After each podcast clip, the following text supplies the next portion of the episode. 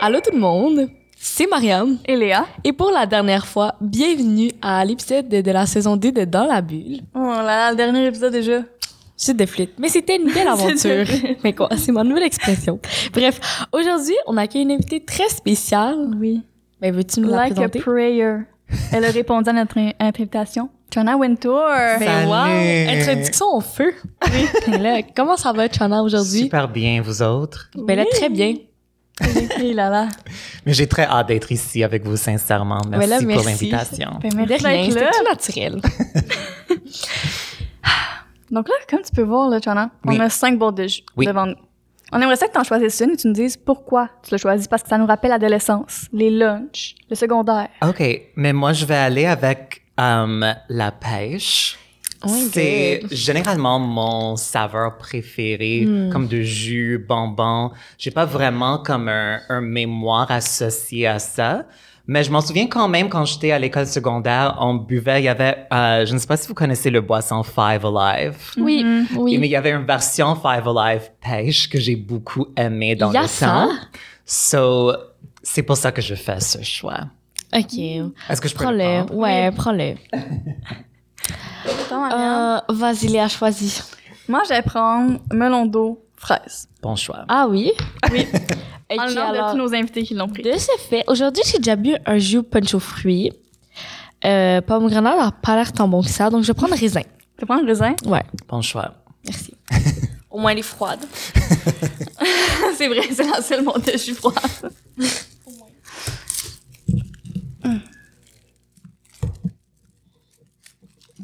Maman ASMR. oui. Cheers! Cheers. Cheers, au dernier épisode. Oui, c'est ça. Félicitations sur votre Merci. saison. Désolée, mon chaise fait beaucoup de bruit. C'est pas moi. Hum. Hum, En vrai, j'ai juste de, j'ai juste de raisin. J'ai oublié le nom. ça va mal aujourd'hui. Ok, c'est pas grave. Et le raisin est quand même bon. Ouais. Oui, ça aurait été mon deuxième choix. Ok. Elle est un peu salty. Ouais, un peu. juste un peu. C'est grave. Mais commençons avec la première question. Oui. Charles, t'étais comment, toi, quand t'étais ado? Oh mon Dieu. Euh, très. euh, oh mon- c'est comme. Il y a plein de choses qui viennent en tête. Je sais Ouais. même pas par où commencer, mais c'est sûr que je pense que j'étais une élève qui était vraiment. Comme j'ai vraiment travaillé fort à l'école secondaire, comme peut-être un peu trop fort. comme je me sens comme un peu traumatisée par ça. Comme maintenant dans ma vie, quand j'ai des des jobs ou du travail à faire qui ressemblent à les devoirs, j'ai comme automatiquement comme un blocage parce que ça me fait rappeler de à quel point je me suis tellement poussée à l'école secondaire. Um, mais je dirais aussi que j'étais quelqu'un d'assez silencieuse. Um, J'en ai déjà parlé beaucoup, mais j'étais victime d'intimidation. Alors, j'étais tout le temps en mode protection. Alors pour moi, la façon de comme dealer avec l'intimidation, c'était de me rendre le plus invisible possible, qui était vraiment comme à la contradiction de ma nature comme performeuse et artiste. Mais à ce niveau-là, c'est comme il fallait vraiment que je que je garde un peu mon vrai énergie, ma vraie créativité, un peu comme en cachette. J'étais vraiment comme en mode survie à l'école secondaire. Je voulais juste survivre à cette expérience-là pour graduer et je savais que les choses allaient être mieux après. Mais ces cinq ans-là de secondaire étaient vraiment assez pénibles pour moi. Mm. Mais j'ai vécu à peu près la même chose que toi. Moi aussi, j'étais victime d'intimidation, puis je me refermais, puis j'étais comme, ben, je vais juste comme passer à travers ces cinq ans-là. Oui. Puis après, ben, je serai la personne que je suis, mais pour l'instant, il faut vraiment que je passe inaperçue. Exactement. Mais j'ai pas comme j'ai pas prétendu d'être quelqu'un d'autre. Comme j'ai pas essayé de fit in, j'ai pas essayé de changer des choses à propos de moi. J'ai juste essayé d'être invisible pour me protéger. Mais j'ai pas comme prétendu d'être quelqu'un que je n'étais pas. J'étais pas capable de faire ça parce que je ne sais pas pourquoi ou comment, mais j'avais toujours vraiment comme un grand um, sense of self, comme je me connaissais. Alors, je me connaissais trop bien pour prétendre d'être quelqu'un d'autre. Alors, c'est pour ça que j'ai pris l'option de l'invisibilité. Mais c'est assez pénible de, de passer ces années-là comme j'avais des amis quand même, j'avais des Ouais. bonnes amies, mais je me sentais comme, you know, même dans les couloirs, je me sentais toujours peur que quelqu'un allait comme m'agacer. Mm-hmm. C'était tough. Mais comment te laisser un peu ta nature artistique, comme tu l'as dit, sortir, à un moment donné? Mais dans, je pense que ça s'est sorti vraiment dans mes cours d'anglais. Um, j'avais un prof euh, d'anglais qui s'appelait euh, Mrs. Martella pour la neuvième et dixième année, euh, secondaire 3 et 4. Um, c'est dans sa classe à elle que je me sentais comme sincèrement dans le temps que moi j'étais à l'école secondaire et ça fait pas si longtemps Ouais. que ça mais il y avait on parlait pas de l'idée des safe space c'était même pas un terme que j'ai entendu pendant que j'étais à l'école secondaire mais en en revoyant ces années-là dans la classe de Mrs. Martella, c'était vraiment un safe space.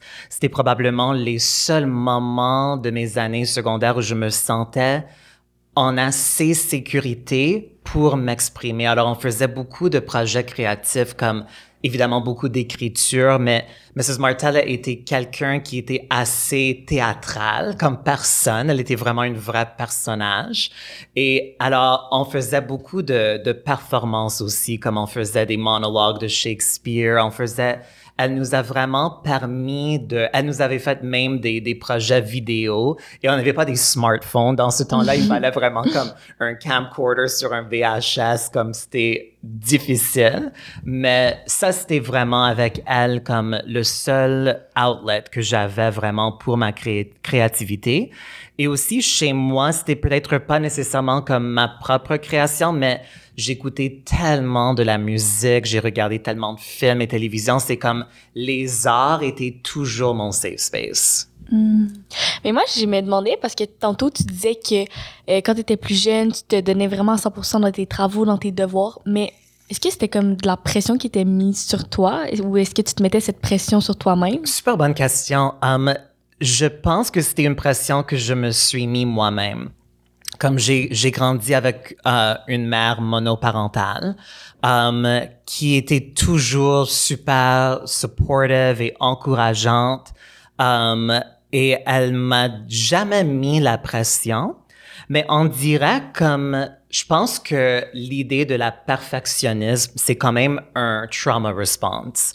So c'est comme, je pense, évidemment, je pensais pas sur un niveau super conscient ces années-là, mais je pense avec le recul, je peux voir que le fait de me donner cette pression, de, de vouloir toujours être la plus parfaite possible, c'était comme, I wanted to feel worthy, comme je voulais me sentir bien, comme si j'avais quelque chose euh, à offrir. ouais. Um, comme si en étant une bonne élève avec des bonnes notes, en étant quelqu'un qui réussit, que ça allait comme effacer la peine que je vivais ces années-là. Mais finalement, non. Ok. C'est juste comme j'ai créé une autre traumatisme sur le trauma. Mais, tu sais, t'as parlé que tu, te mets- que tu mettais beaucoup de pression, mais là, aujourd'hui, est-ce que c'est encore comme ça? Est-ce que tu mets beaucoup oui, de pression? quand même. Mais j'essaie vraiment d'être la plus transparente possible.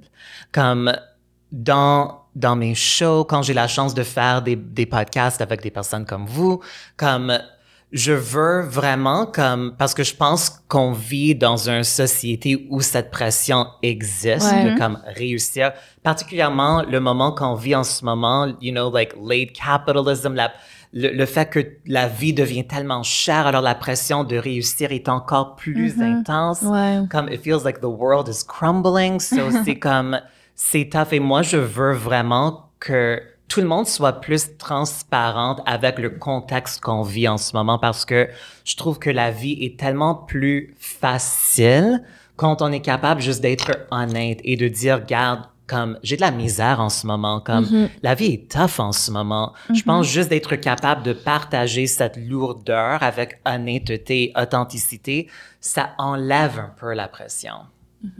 Mais est-ce que. Ben, tu peux, tu peux aller. Mais non, vas-y, t'étais sur ta lancée, là. Ben oui, c'est ma lancée, c'est ma grande lancée. Mais est-ce que quand t'étais plus jeune, tu sentais des fois que t'étais pas honnête avec toi-même?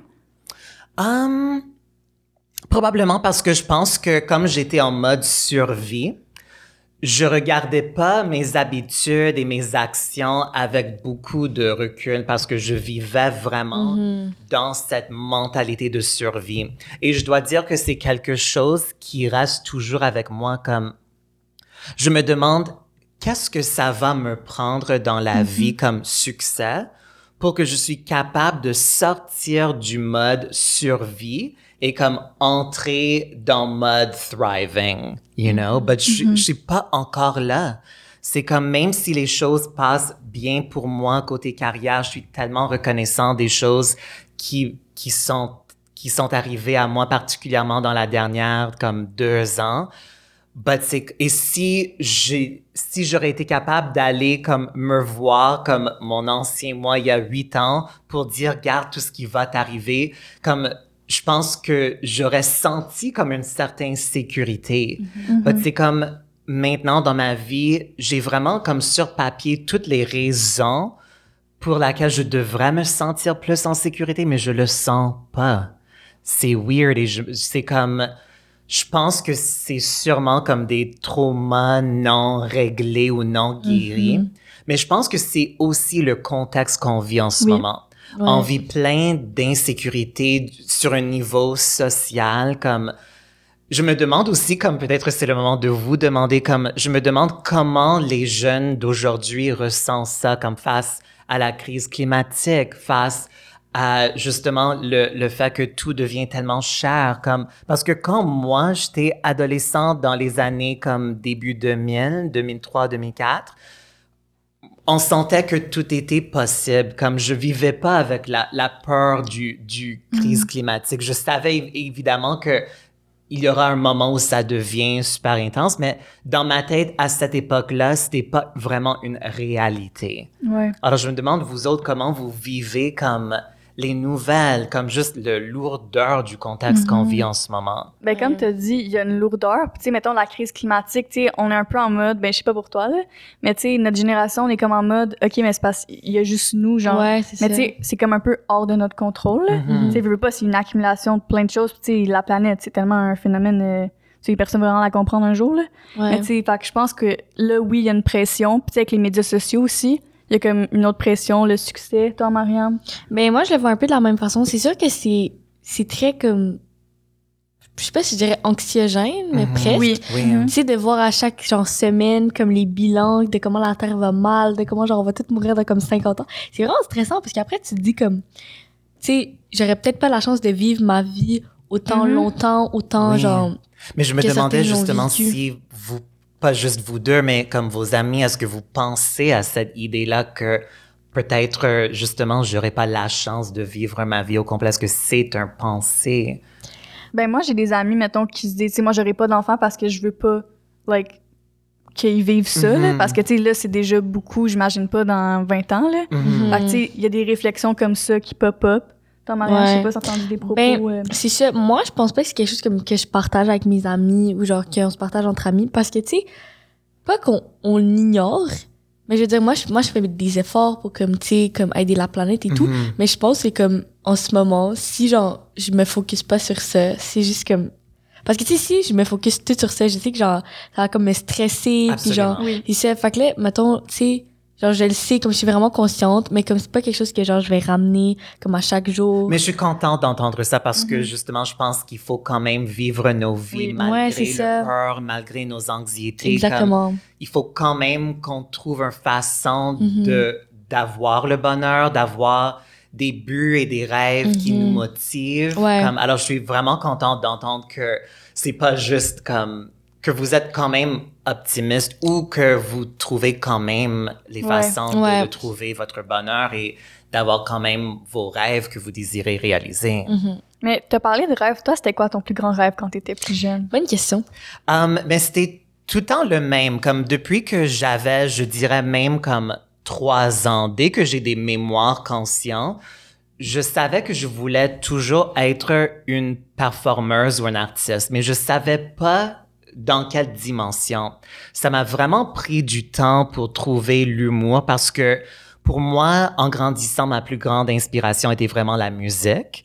Um, et je chante aussi, mais c'est pas comme mon métier principal. Et je joue pas d'instrument, comme je sais pas comment composer la musique. Um, j'ai pas grandi avec des rêves de, de faire de l'humour, mais je savais que, comme au fond de moi, comme mon essence comme personne, c'est comme la performance qui est à la base, comme la communication. Je vois vraiment comme être sur scène comme une opportunité d'avoir un échange, comme un échange d'énergie, un échange d'idées avec le public. C'est vraiment comme, je le vois vraiment comme un, un relation. Like, c'est pas la personne qui est sur scène qui fait tout. C'est vraiment comme, moi, je me donne à 100% et j'espère que le public va me donner leur 100% et ensemble, on crée quelque chose qui vit et meurt dans le moment. Mais c'est comme pour moi la, la plus grande joie. But, so c'est ça. En grandissant, ma- mon rêve était assez vague, mais je, je savais que j'avais cette énergie d'artiste. Mais encore une fois, en mode survie, je l'ai caché pour longtemps. Alors, c'est quelque chose pour longtemps que je pensais que, je pensais pas que c'est une possibilité de vivre la vie d'artiste. Je pensais pendant longtemps, sincèrement, que même si c'est vraiment quelque chose qui existe au fond de moi, je j'avais aucune idée que c'était vraiment possible. Mais tu parles de en mode survie, mais c'est comment que ça a commencé ce, cet état genre de d'être ou genre de voir les choses? Mais très jeune, parce que pour moi, l'intimidation a commencé dès la maternelle. Je m'en souviens comme quand j'avais cinq ans, être dans le cours d'école et c'était toujours les enfants plus âgés que moi. So, quand j'étais en maternelle, c'était les enfants de comme cinquième et sixième année. Et quand à 5 ans, un enfant de 12 ans a l'air d'un Oui, de oui. quelqu'un dans leur vingtaine. Alors j'avais juste comme tellement peur.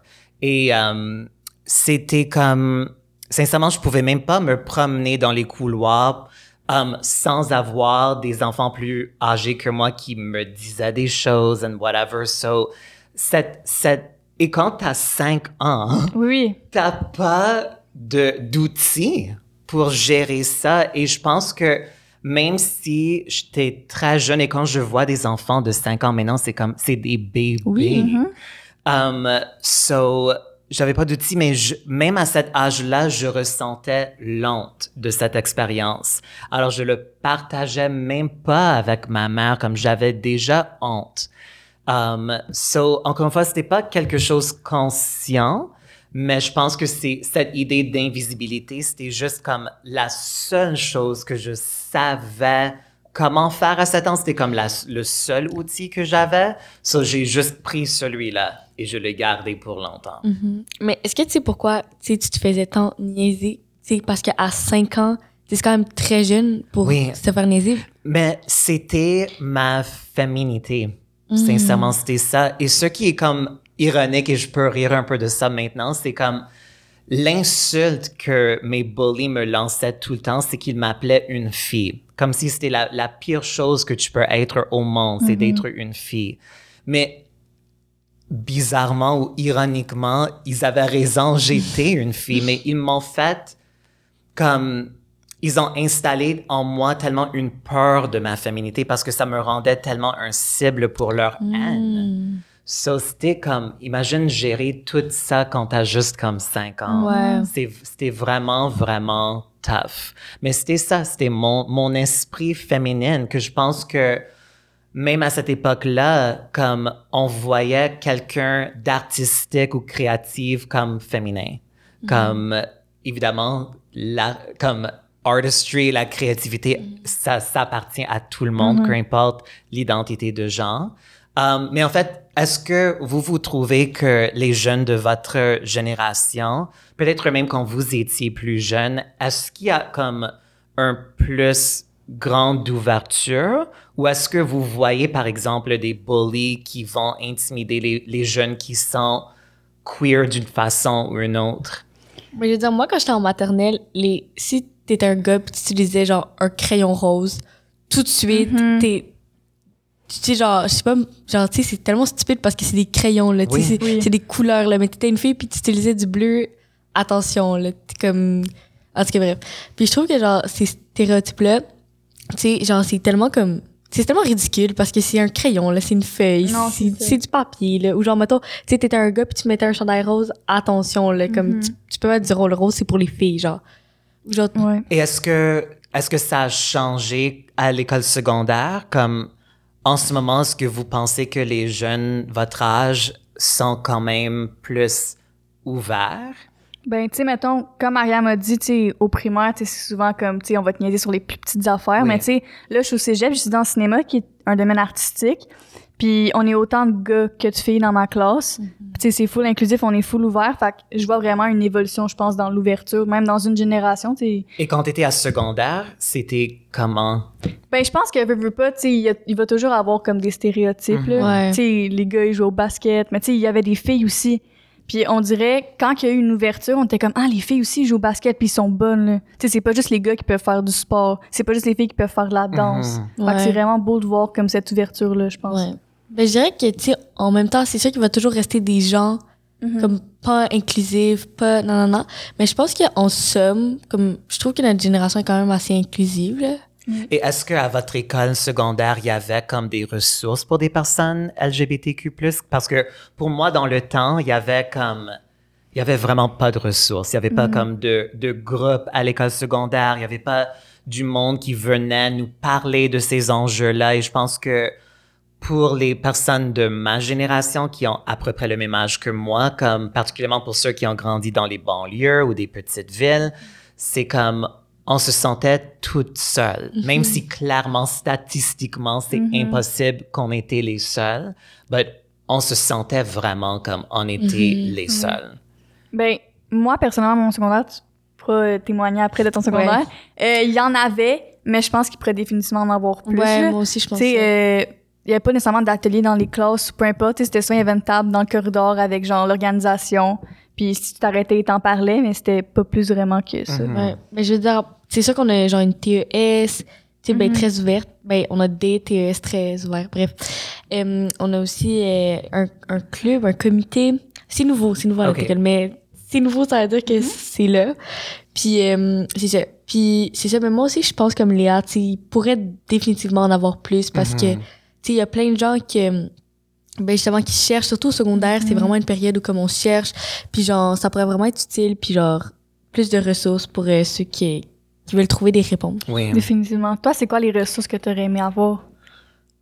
I mean, c'est tough à dire parce que souvent, même quand on a des ressources, c'est comme on a un peu peur de les utiliser Ouais. parce que, particulièrement quand tu es en mode survie Ouais. slash invisibilité, tu veux peut-être pas être vu comme aller à la groupe LGBTQ Ouais. après l'école. Um, mais alors, c'est sûr que tout d'abord, j'aurais aimé juste un environnement en général qui était plus accepting et ouvert. Um, but je pense que dans les années où moi j'étais à l'école secondaire, impossible que ça existerait. Um, mais j'aurais juste aimé me sentir comme moins seul. C'est difficile à dire comme exactement qu'est-ce que ça aura pris pour me faire sentir Ouais. moins seul et plus en sécurité. Um, but je pense que ça revient juste à comme une ouverture et comme Mhm. Je pense aussi, I don't know si ça fonctionne toujours, mais quand tu as comme un appui des professeurs aussi, comme Oui. si dans les classes, on n'apprend Ouais. pas juste comme les films et les livres hétéronormatifs, Mhm. que dans les sujets et les choses qu'on va étudier, qu'il y a plus de diversité juste dans ces matériaux-là, déjà, ça aurait été comme un bon commencement. Mais, excuse-moi, on parle tout en même temps. On est rendu synchronisé. Mais attends, est-ce que je peux juste sneaker de ma Ben question? oui. C'est une petite question rapide, là. Toi, t'as grandi où, en fait? À Pierrefonds, euh, c'est un banlieue de Montréal euh, assez anglophone. Um, euh, alors oui, mais c'était quand même un, un assez grande école secondaire. On était quand même 1200 Ah, étudiants quand même. You know, c'était pas comme petite ville, Ouais, mais ouais. c'était quand même banlieue. Et c'était hyper hétéronormatif. Mm. Même dans la culture à cette époque-là, comme quand moi je regarde comme les grands stars, les grands vedettes Oui. de, de, mon, de mes années secondaires, c'était vraiment des personnes soit hyper féminines comme Britney, Christina, Jennifer Lopez, Shakira, ou des gars vraiment comme avec une masculinité toxique, comme Eminem, and like des gars comme ça, des athlètes, mais c'était les deux extrêmes. Il n'y avait pas de Harry Styles, il n'y avait pas de, de Sam Smith, il n'y avait pas de Kim Petras, il n'y avait pas de personnes qui jouaient avec l'identité de genre, il n'y avait pas, je pense, même pas dans mes cinq années d'école secondaire, j'ai jamais entendu le terme non-binaire. Jamais. C'était même pas comme une, un concept à laquelle j'avais accès. Mais, c'est Mais- vrai que moi, ça fait pas tant longtemps que, que genre. Ben, pas.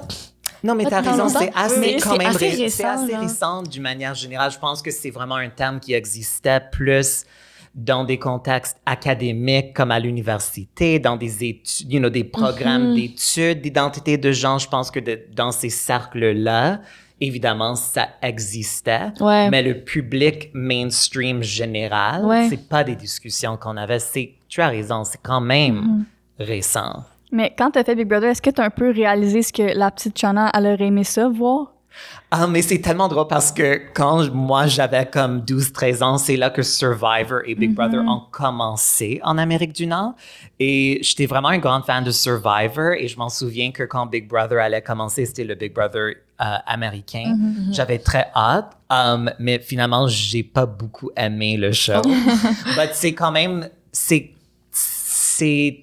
très bizarre. Sincèrement, quand il y a des grandes choses qui m'arrivent, particulièrement au niveau de ma carrière artistique, comme l'opportunité de faire Big Brother ou même quand l'opportunité de faire un gala juste pour rire, quand il y a des grandes choses comme ça qui m'arrivent, c'est comme j'ai immédiatement une pensée pour la jeune Trana qui pensait que ses rêves étaient sincèrement impossibles. So, je, je pense que je reste toujours très connecté avec mon inner child. Comme je pense souvent à elle, peut-être un peu trop. On peut jamais trop penser à notre inner child. Jamais. Mais mettons, dans ta jeunesse, c'est quand que, genre, t'as réalisé et t'as accepté que, comme, t'avais de la féminité en toi? très jeune aussi. Comme je pense que mon identité comme femme et mon identité comme artiste sont très liées. Et je pense que j'avais comme la connaissance de ces deux énergies-là très, très jeune. Mais j'avais pas les mots. Comme, sincèrement, encore une fois, comme quand j'étais comme cinq ou six, jamais entendu le mot transgenre, jamais entendu le mot non-binaire, comme il n'y avait pas d'exemple dans les médias que je regardais, il n'y avait pas d'exemple dans ma vie de tous les jours.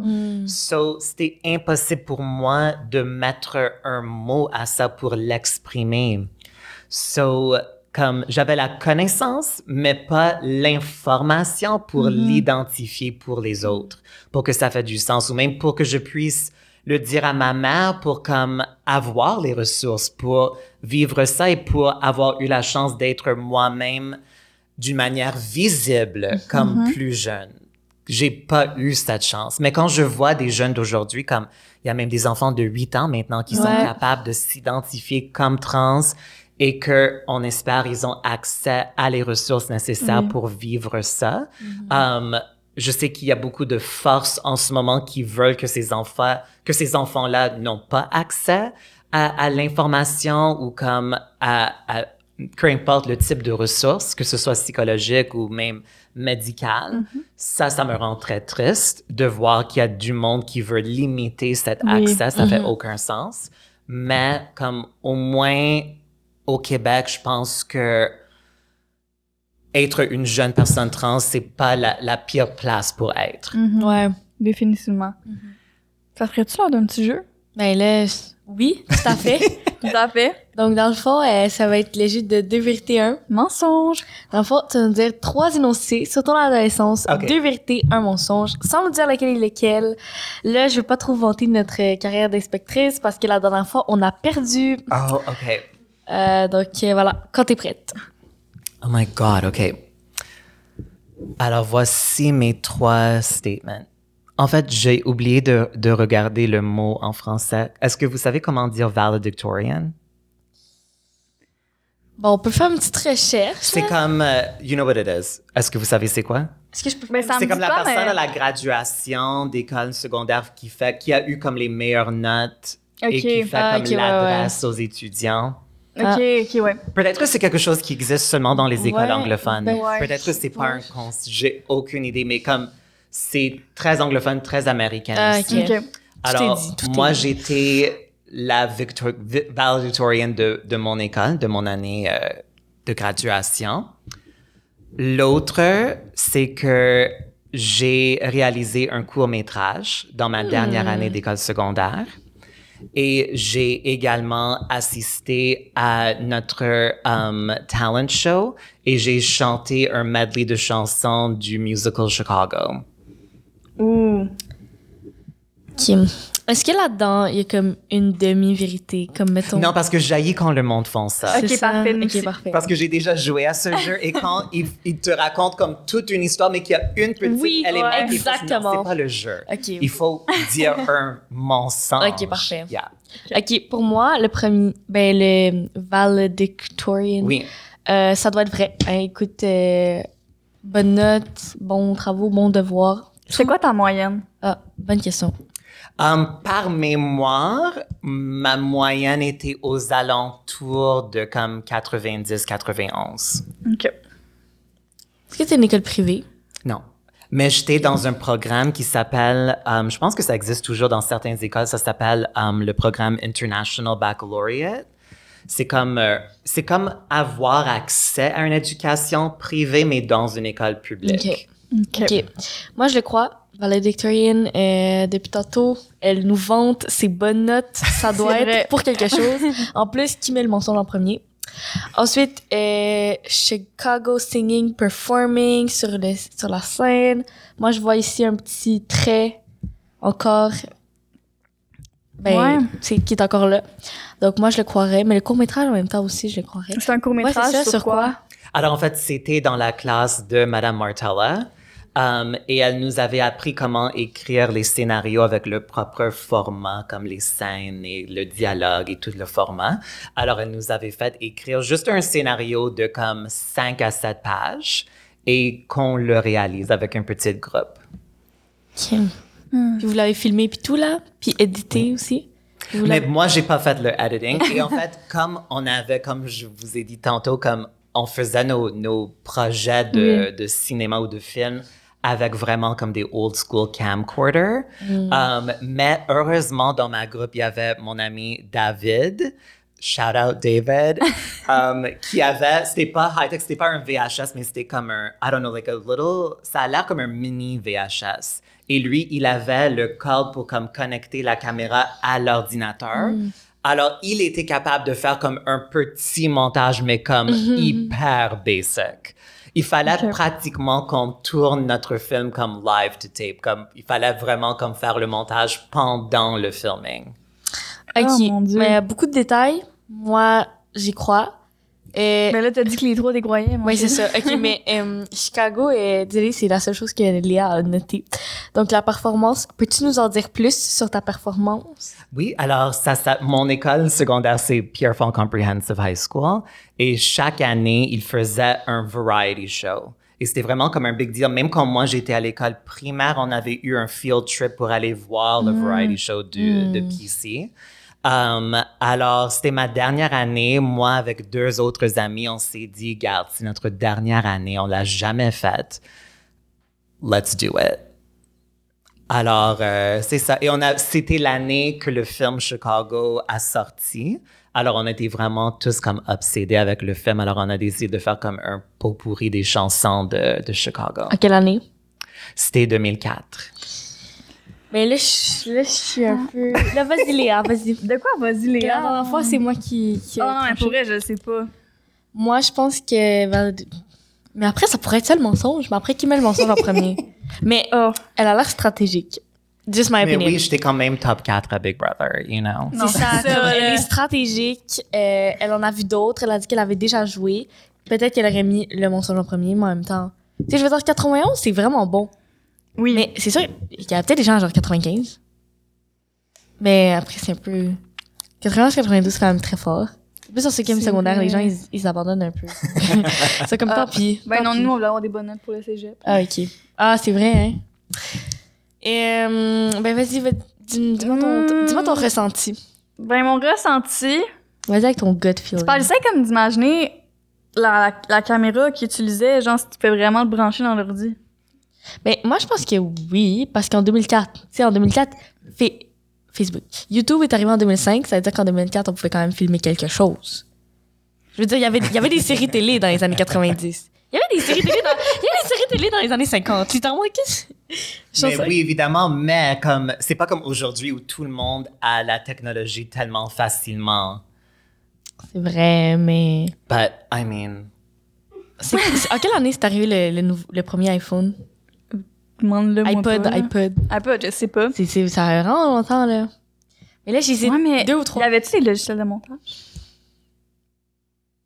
iMovie. Ben non. Mais Ok, pas. ben, allons-y avec ça, alors. Oh, mais là... Vas-y, c'est toi qui le dis. Euh, non! Vas-y, vas-y, dis-le, dis-le. Dernier, le dernier. c'est quoi mon mensonge? Le dernier, des vérités, un mensonge. Vas-y, les gars. Vas-y avec ton gut, ton gut feeling. Ok, le court-métrage, c'est pas vrai. Vous avez raison. ça, c'était le mensonge. Ah, ok, parfait. C'est- Ça, ça aurait On a été vraiment ça. comme impossible avec les outils qu'on avait. Je me sens revigorée, je me sens wow. Mais on faisait quand même, on faisait pas comme des courts-métrages, mais parfois on faisait comme des projets vidéo, mais, um, mais je m'en souviens pas si David avait vraiment comme l'accord. Je ne sais pas comment on a fait. Ouais, c'est ça, ta Charlotte, David et tout, mais. Je m'en souviens d'être comme assis à l'ordinateur chez David avec d'autres amis pour d'autres types de projets, but yeah, non. mais là. Bien fait. merci, merci. Il fallait gagner le dernier, on n'avait pas le choix. On n'avait pas le choix. Passons à d'autres questions. Est-ce que t'es prête? Oui. Est-ce que quand t'étais plus jeune, t'avais euh, l'envie et le désir d'appartenir à un groupe? Tu mettons les clics à l'école. Non, pas vraiment. Je pense que j'étais toujours comme une personne qui quand même aime la solitude. Quand même maintenant, j'habite seule, j'aime ça habiter seule, je veux pas avoir quelqu'un d'autre chez moi comme 24 sur 7. Um, mais je, je voulais trouver, ce qui m'intéressait à trouver, c'était comme des vrais amis. Comme j'avais quand même des bonnes amies à l'école secondaire, and no offense if you're listening to this, but je me sentais comme c'est juste parce que on est ici à Pierrefonds, Oui, il n'y a oui. pas grand d'autres options comme et encore une fois comme je me sentais vraiment comme la seule personne queer comme évidemment c'était pas le cas mais j'avais pas d'autres personnes dans mon cercle um, qui étaient comme moi. So, je rêvais vraiment d'avoir comme des bonnes amies et j'ai peut-être regardé le show trop jeune, mais quand j'étais à l'école secondaire, je regardais beaucoup Sex and the City. Et, I mean, c'est tellement cliché, ça a tellement ma vie, je l'aime pareil, mais comme de voir juste cette idée, même si c'était une idée totalement irréelle, de voir l'idée de cette vie d'adulte où tu t'amuses avec tes amis, tu partages tous tes sentiments, toutes tes peurs, toutes tes insécurités et que tu, tu embarques dans l'aventure de la vie avec une super bonne gang d'amis. Je voulais vraiment ça. Et je l'ai trouvé, heureusement. Mais c'est fou comment, genre, la télé puis les films, ils ont, ils forgent un peu nos attentes. Ouais, Mais c'est pour ça que quand, quand on parle de la représentation, de la Mhm. diversité dans les médias, c'est pour ça que c'est hyper Oui. important. Parce que justement, ça, les médias nous forment plus que jamais. Oui. Ça nous forme. So, l'influence que les films, la musique, la télé, l'influence de ces choses-là peut pas être sous-estimée. Exactement. Puis en plus, avec les médias sociaux, qui sont un peu, euh, Exact. c'est plus récent, là. C'est c'est fou à quel point ça a un impact, là. Oui, oui, c'est fou. Mais moi, j'avais sur ce sujet-là une petite question pour vous autres, en fait, comme. Parce que j'imagine que les jeunes, peut-être les personnes qui ont même comme un peu plus jeunes que vous deux, Mhm. j'imagine, passent beaucoup, d'après ce que j'entends de toute façon, passent beaucoup de temps sur TikTok et justement les réseaux sociaux. Mais c'est tellement un environnement où il y a tellement de fausses informations qui est partagée si facilement. Oui. Ouais. Penses-tu que les jeunes d'aujourd'hui sont bien équipés pour naviguer cette monde de fausses informations, de d'avoir les outils ou la formation pour savoir qu'est-ce que je peux croire, qu'est-ce qui vient d'une source réputable et qu'est-ce qui est vraiment juste de la merde? Mais- Ouh. Moi, je pense qu'il faut en prendre et en laisser. Oui. Mais vous parlez ici à quelqu'un, euh, une grande fan de Wikipédia. OK, je sais que certains vont hate Wikipédia, OK. Mais moi, je trouve que Wikipédia... Vraiment, je sais pas si je m'en vais trop loin. Mais Wikipédia, OK, c'est littéralement... C'est tellement utile. Comme, c'est gratuit. Ils te demandent rien. Les informations sont littéralement fiables, OK. J'ai jamais vu quelque chose de faux sur Wikipédia. Mais moi, je suis d'accord avec toi, c'est une super Oui. bonne outil, particulièrement comme pour le- la première étape d'une recherche. Comme- Exactement. Il y a tellement dans les articles de Wikipédia qu'il y a les sources en bas de toute l'information. Donc moi, je, moi, je vois Loki comme TikTok, ou genre, mettons les, les réseaux sociaux, mettons TikTok, Instagram, je les vois un peu comme une sorte de Wikipédia. Comme faut en prendre, faut en laisser. Mhm. Faut pas te comme- prendre pour du cash. là. Exactement. Genre, s'il y a les sources, c'est vrai. Sinon, Parce qu'il y a tellement d'influenceurs charismatiques sur ces plateformes-là qui savent rien de rien. ouais, c'est vrai. Et l'influence que ces personnes ont sur leur public, comme surtout les jeunes Ah, qui ouais. le regardent, ça me fait un peu peur, sincèrement, parce Ouais. que je vois à quel point le monde est séduit par ces types de personnalités, mais encore une fois, qui savent rien de rien. Mhm. Ça me fait juste un peu peur. Ouais, comme quand les influenceurs disent d'acheter un produit, c'est comme, oui, oui, non, mais C'est genre, ça. Ou quand, plein- quand il y a du monde quoi. qui embarque comme à parler de, de l'idée du santé mentale, you know, Ah, qui- ouais. et ça devient presque comme commodified, you know, ça devient presque un produit de vendre cette information ou comme parfois c'est juste comme une performance de comme prétendre d'être investi dans les enjeux de la santé mentale, mais ils font vraiment en réalité absolument rien. Et c'est comme, you know, c'est quand même un, un sujet assez complexe. Mhm. You know, c'est des trucs là que ça m'inquiète parfois. I'm like, je pense qu'on est mieux de chercher cette information de Ouais. comme un vrai psychologue ou comme, you know, quelqu'un Oui. qui a vraiment de l'expérience dans ce domaine-là, pas juste un influenceur. Ouais. mais moi, je trouve que tu as tout à fait raison. Mais parlant de comme, tu médias sociaux, est-ce que des fois, sais, comme on a parlé de pression, mettons, scolaire ou genre sociale, mais est-ce que tu ressens des fois une pression d'être, parce qu'on s'entend que, mettons, des gens comme, genre, Trends, il y en a Mhm. pas tant que ça, surtout dans les médias, surtout au Québec. Mais est-ce que tu ressens une certaine pression d'être comme un mode, ben, une, mais un mode, whatever. Euh, genre pour les jeunes, genre qui te regardent puis qui pourraient se dire, oh, je veux, que- je veux comme, I want to be like this, I want to like express myself. Oui, oui. Mais quand je reçois ce type de commentaires, c'est quelque chose qui me touche énormément et c'est justement quelque chose que je prends au sérieux. Um, je dirais pas que d'une manière consciente, j'essaie d'être la modèle parfaite Ouais. de peu importe parce que, encore une fois, comme sur les réseaux sociaux, on voit tout le temps les images de la perfection. Comme moi, j'essaie, encore une fois, d'être juste le plus transparente et Oui. authentique et honnête possible. Et moi, je vais faire des erreurs, you know, like, j'ai pas toute l'information sur tout, comme c'est humain de faire des erreurs. Moi, je, je suis la première personne à dire I don't know everything, même si parfois j'aimerais penser that I know everything. Um, mais parce que toutes les artistes qui m'ont inspiré en grandissant, c'était des femmes fortes qui s'assumaient à 100%. Et c'est ça que j'essaie de faire, pas pour les autres, mais pour moi-même. Um, et je pense que en étant la version la plus authentique et transparente de moi-même, je pense que, you know, si par la suite ça inspire d'autres mondes, j'adore ça et c'est le plus grand honneur, mais c'est pas quelque chose que je cultive. Parce que je trouve qu'il y a quelque chose de bizarre dans le vouloir de comme cultiver l'influence. Like, pour moi, c'est comme un, un red flag, you know, parce que l'idée, pour moi, l'idée de influence, il y a également une dimension qui se relie à l'idée du pouvoir. Et moi, je veux pas avoir de pouvoir sur personne. Sincèrement, comme, non, je veux pas. You know, like, j'aime- j'aimerais que le monde aime mon humour, les shows que je vais créer. You know, j'aimerais que le monde aime et, et euh, s'engage avec mon travail artistique, mais mettez-moi pas sur un pédestal parce que je suis juste une personne et je pense que personne mérite comme le type d'influence et le pouvoir qu'on voit souvent ces jours-ci. Comme ça me rend un peu mal à l'aise. Hmm, je comprends. t'as parlé de t'assumer, mais c'est quand, tu sais, oui, veux pas, c'est un- une affaire que tu pratiques toute ta vie, là, tu sais, même, tu sais, moi, je m'assume pas à 100%, puis tu sais, c'est quelque Mhm. chose que tu essaies de travailler pendant le reste de tes jours, Ouais. mais c'est quand que Chana a commencé à s'assumer en étant Chana, genre? Mais je pense que c'était, en passant, super bonne question. Et, et justement, c'est toujours un travail en progrès, like, Mhm. in Ouais. process. Like, je pense qu'il y a des moments, maintenant dans ma vie, je suis rendue à une place où je suis capable de m'assumer plus que Mhm. non.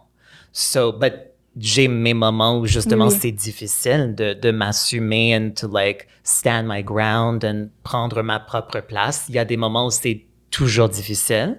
Mais je dirais sincèrement, comme après toutes ces années d'invisibilité, de vivre en cachette, le moment où j'ai finalement compris que je suis trans et je suis une artiste et c'est ça que je suis destinée à faire, je peux pas l'éviter. C'est dans ce moment-là de réalisation que j'ai été capable de commencer à m'assumer. Alors ça, c'était vraiment comme 2011-2012. Et j'ai commencé à faire la scène en 2013. Parce que je pouvais pas commencer à faire la Ouais. scène ou ma carrière artistique sans avoir un certain montant de confiance Ouais. et d'habilité de m'assumer. Mhm. Je serais jamais, j'aurais été jamais capable de monter sur scène dans mes années de comme de peur et d'inquiétude. Parce que, tu sais, veux, veux pas, il va tout le temps avoir comme, tu sais, des personnes qui te supportent pas, tu sais. Oui. Mais comment te dealer avec ça quand t'as commencé à faire de la scène, les personnes qui, tu sais, étaient pas d'accord avec ce que tu faisais? Um, mais souvent, c'était des hommes cisgenres, hétéros, Ouais. euh, blancs, 40 ans plus. Et c'est pas C'est- c'est vraiment typiquement des précis, personnes que hein, je comme prends catégorie. très au sérieux. Um, I mean, je dis ça d'une manière générale. I know people are gonna get upset. C'est pas tous les hommes. Oui, je sais, c'est pas tous les Mais les hommes qui disent c'est pas tous les hommes, c'est ces gars-là. c'est ces gars-là tout le temps. Um, but je pense que j'avais, quand j'ai commencé, parce que j'ai commencé ma carrière artistique avec, d'une manière très intentionnelle. Comme je savais, même si je savais pas comment j'allais, comme passer à travers et bâtir ce que je voulais bâtir pour moi-même, j'avais aucune idée du comment, mais je savais qu'est-ce que je voulais. Hmm. Et je pense que en ayant une vision claire comme ça, ça rend la tâche de comme silencier les, les voix des haters Mhm. Ouais. plus facile. Parce que j'étais vraiment concentré sur moi-même. Même souvent, je faisais, au début de ma carrière, il n'y avait pas des, des shows d'humour féministe, il n'y avait pas des queer shows. Comme souvent, j'étais sur des line-up avec des personnes horribles. Mais j'avais pas accès à d'autres choses à cette époque-là, mais je regardais comme même si c'était juste un numéro de cinq minutes, je voyais comme mon cinq minutes comme comme si c'était un show complet. Et pour ce cinq minutes-là que je suis sur scène, ces cinq minutes-là m'appartiennent à moi, personne d'autre. So, c'est comme ça que je me suis, que j'étais capable de comme passer à travers comme tout le monde qui pensait que j'avais pas qu'est-ce que ça prenait pour comme aller loin. Même maintenant, il y a toujours Oui, oui. du monde Ouais. comme ça, sincèrement. But je pense que j'ai fait assez de chemin Oui. comme pour dire, well, I have the receipts, okay? Like, Ouais. I'm doing fine. Ben là- Mais c'est pas ma motivation, juste pour dire Ouais, comme ouais, la, non, vengeance- ouais. la Oui, oui, oui, vengeance oui. n'est pas ma motivation de création. C'est comme, c'est nice quand il y a des, des grandes choses qui arrivent parce que oui, tu peux dire, Mm-hmm. see, told you.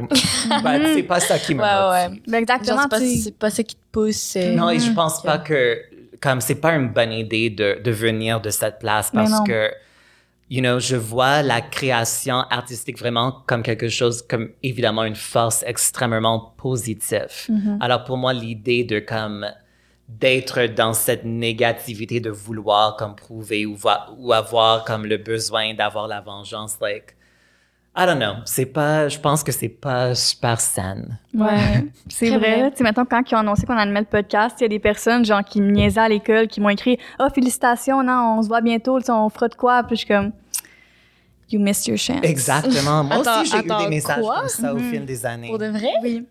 Après qu'ils ont dit que c'était toi qui allais animer le podcast? Ouais. Ben, tu sais, c'est fou à quel point, comme, quand t'es un peu un nobody, Oui. comme, tu sais, tout le monde, comme, a le jugement facile, puis ils te naissent tout, puis là, dès que t'as un petit peu genre de comme notoriété ou un Oui. projet externe, une, une opportunité, ils switchent sur un 10 cents puis sont comme ah Léa t'es tellement fine. Oui. Léa Mais- est incroyable. Mais vous m'avez demandé tout à l'heure comme qu'est-ce qui me rendait un cible pour les, les bullies? Et j'ai répondu comme c'était ma féminité, ma créativité, tout ça. Mais je pense aussi comme quand ta lumière brille assez fort, et évidemment, c'était pas conscient, mais comme everyone noticed me. Comme, you know what I mean? Like, moi, Oui. moi, j'avais juste 5 ans. J'étais à l'école. J'étais dans la maternelle. Pourquoi il y a tellement de yeux sur moi? Et je pense comme c'est relié au fait que j'avais toujours cette énergie de comme performeuse, d'artiste. Et c'est une, c'est pas une force que j'ai choisie, mais je pense que c'est une force puissante. Oui. And je pense que malheureusement, et on le voit toujours même quand tu es adulte, il y a des personnes qui veulent comme qui veut enle- enlever ta Ouais. lumière, you know, and like je connais je comprends pas la psychologie derrière ça de vouloir comme détruire quelqu'un, like je comprendrais jamais. I mean, je connais toutes les raisons sur une manière logique, but dans mon cœur, je peux jamais comprendre ça. Parce qu'il y a vraiment une grande différence entre comme taquiner quelqu'un Oui. et Ouais. vouloir comme détruire quelqu'un. Mhm, Totalement. Vraiment. Ouais. Mais là, c'est des belles paroles. là. Ça m'a Vraiment. inspiré vraiment. Mais est-ce que ce serait le temps de, de finir cet épisode? Finir ce qu'on a commencé. Finir ce qu'on a commencé. Ben oui, l'épisode. Ah, ben oui. très logique, très logique. Donc, euh, ben merci. Excuse-moi. Ben là, attendez, attendez, attendez, j'ai oublié. oublié Ben le là, segment. ben là, Chana, Ok. est-ce que... Ben, j'espère que tu te tiens à la vie. là. Pardon? Ben, j'espère que t'aimes ta vie. Oui, beaucoup. OK, ben parce Pas tout que... le temps, mais... Là, euh, euh, ben là, on a, on a une question qui tue pour toi. Donc... euh, OK. Petit moment de coquisse. C'est bon, c'est bon. Oui, c'est bon. Ok, parfait. Est-ce que tu es prête euh, pour ta question qui tue? Hmm. Comment est-ce qu'on fait pour, euh, ben, pour se défaire du regard puis de l'opinion des autres que les gens ont sur nous? I mean, it's the million dollar question. Je pense qu'on oh, justement on se rendait dans ce Oui. dans Exactement. ce thème-là um, il y a comme deux minutes. Um, encore une fois, je pense le fait d'avoir une vision pour soi-même et de croire vraiment et and to commit to your vision.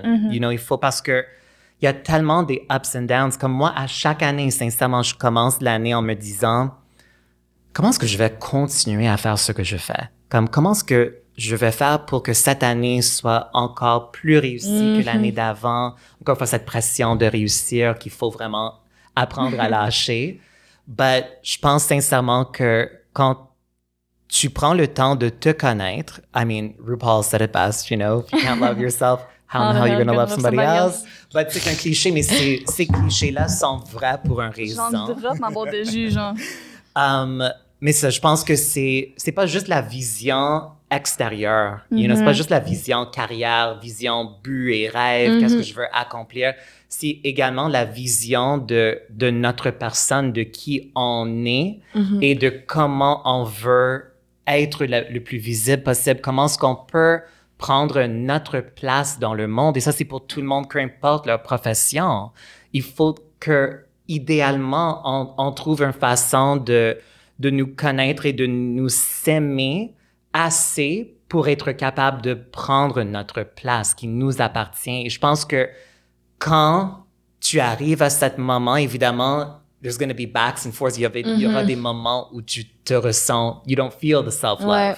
But when you commit to that, quand tu protèges cette vision et cet amour que tu as pour toi-même, ça rend la tâche de comme laisser faire les opinions des autres personnes plus facile, but ça reste un process. Il y a des moments où il y a des moments où les opinions des autres vont venir me chercher. Ouais. But heureusement, de moins en moins en moins avec chaque année. Mais c'est ça le également progrès, le hein. L'expérience, la confiance, l'information, la connaissance qu'on Oui. a sur nous, c'est également quelque chose qui développe avec le temps. Je pense que quand j'étais jeune, j'étais vraiment pressée pour arriver à un moment dans ma vie où je m'en foutrais de tout le monde et que je serais 100% indépendante. But ça aussi, c'est pas super bon. Il faut il faut laisser la place pour la vulnérabilité également. Oui. Wow. Mon Dieu, c'était tellement c'était une bonne beau. réponse. C'était beau. Mais là, qui c'est sur ces belles paroles qu'on va finir non seulement l'épisode, mais la saison. Hey, c'est vrai, hein? Ben là, merci Chana. Merci à vous De autres, c'était vraiment fun. Mais là, de rien. Merci à toi, Marianne. Ben merci à toi, Léa. C'était vraiment une bonne co-animatrice. Et toi aussi. J'ai vraiment enjoyé faire ce podcast avec toi. Moi aussi. Mais là, on fait comme adieu, mais tu sais, comme. Non, c'est ça. on, va se revoir là, tu sais, on va se revoir là. Fait que merci à tous d'avoir été là, tu sais, à chaque dimanche, à chaque samedi, à chaque, ben, je sais pas Peu quel jour, ben, c'est ça, je sais pas, à chaque semaine, à chaque mois, à chaque épisode que vous avez cliqué sur la vidéo là, tu sais, ça me touche. Oui. Merci. C'était vraiment agréable d'être avec vous. Vraiment. merci à vous en fait. Merci à toi, pour vrai. C'est toi regardes la toi vidéo, là. là, t'es vraiment incroyable. Ben, merci d'avoir écouté jusqu'à la fin. La fin de l'épisode, la fin de la saison. Mais là, c'est là où, où qu'on vous dit bye, là, tu sais, mettons. Ben, ça Là, serait... faudrait faire comme une, une- genre une grosse, comme, une grosse sortie, là, tu sais. Qu'est-ce qu'on, qu'est-ce qu'on Ah, je le sais. OK. Bye, Ouais. tout le monde.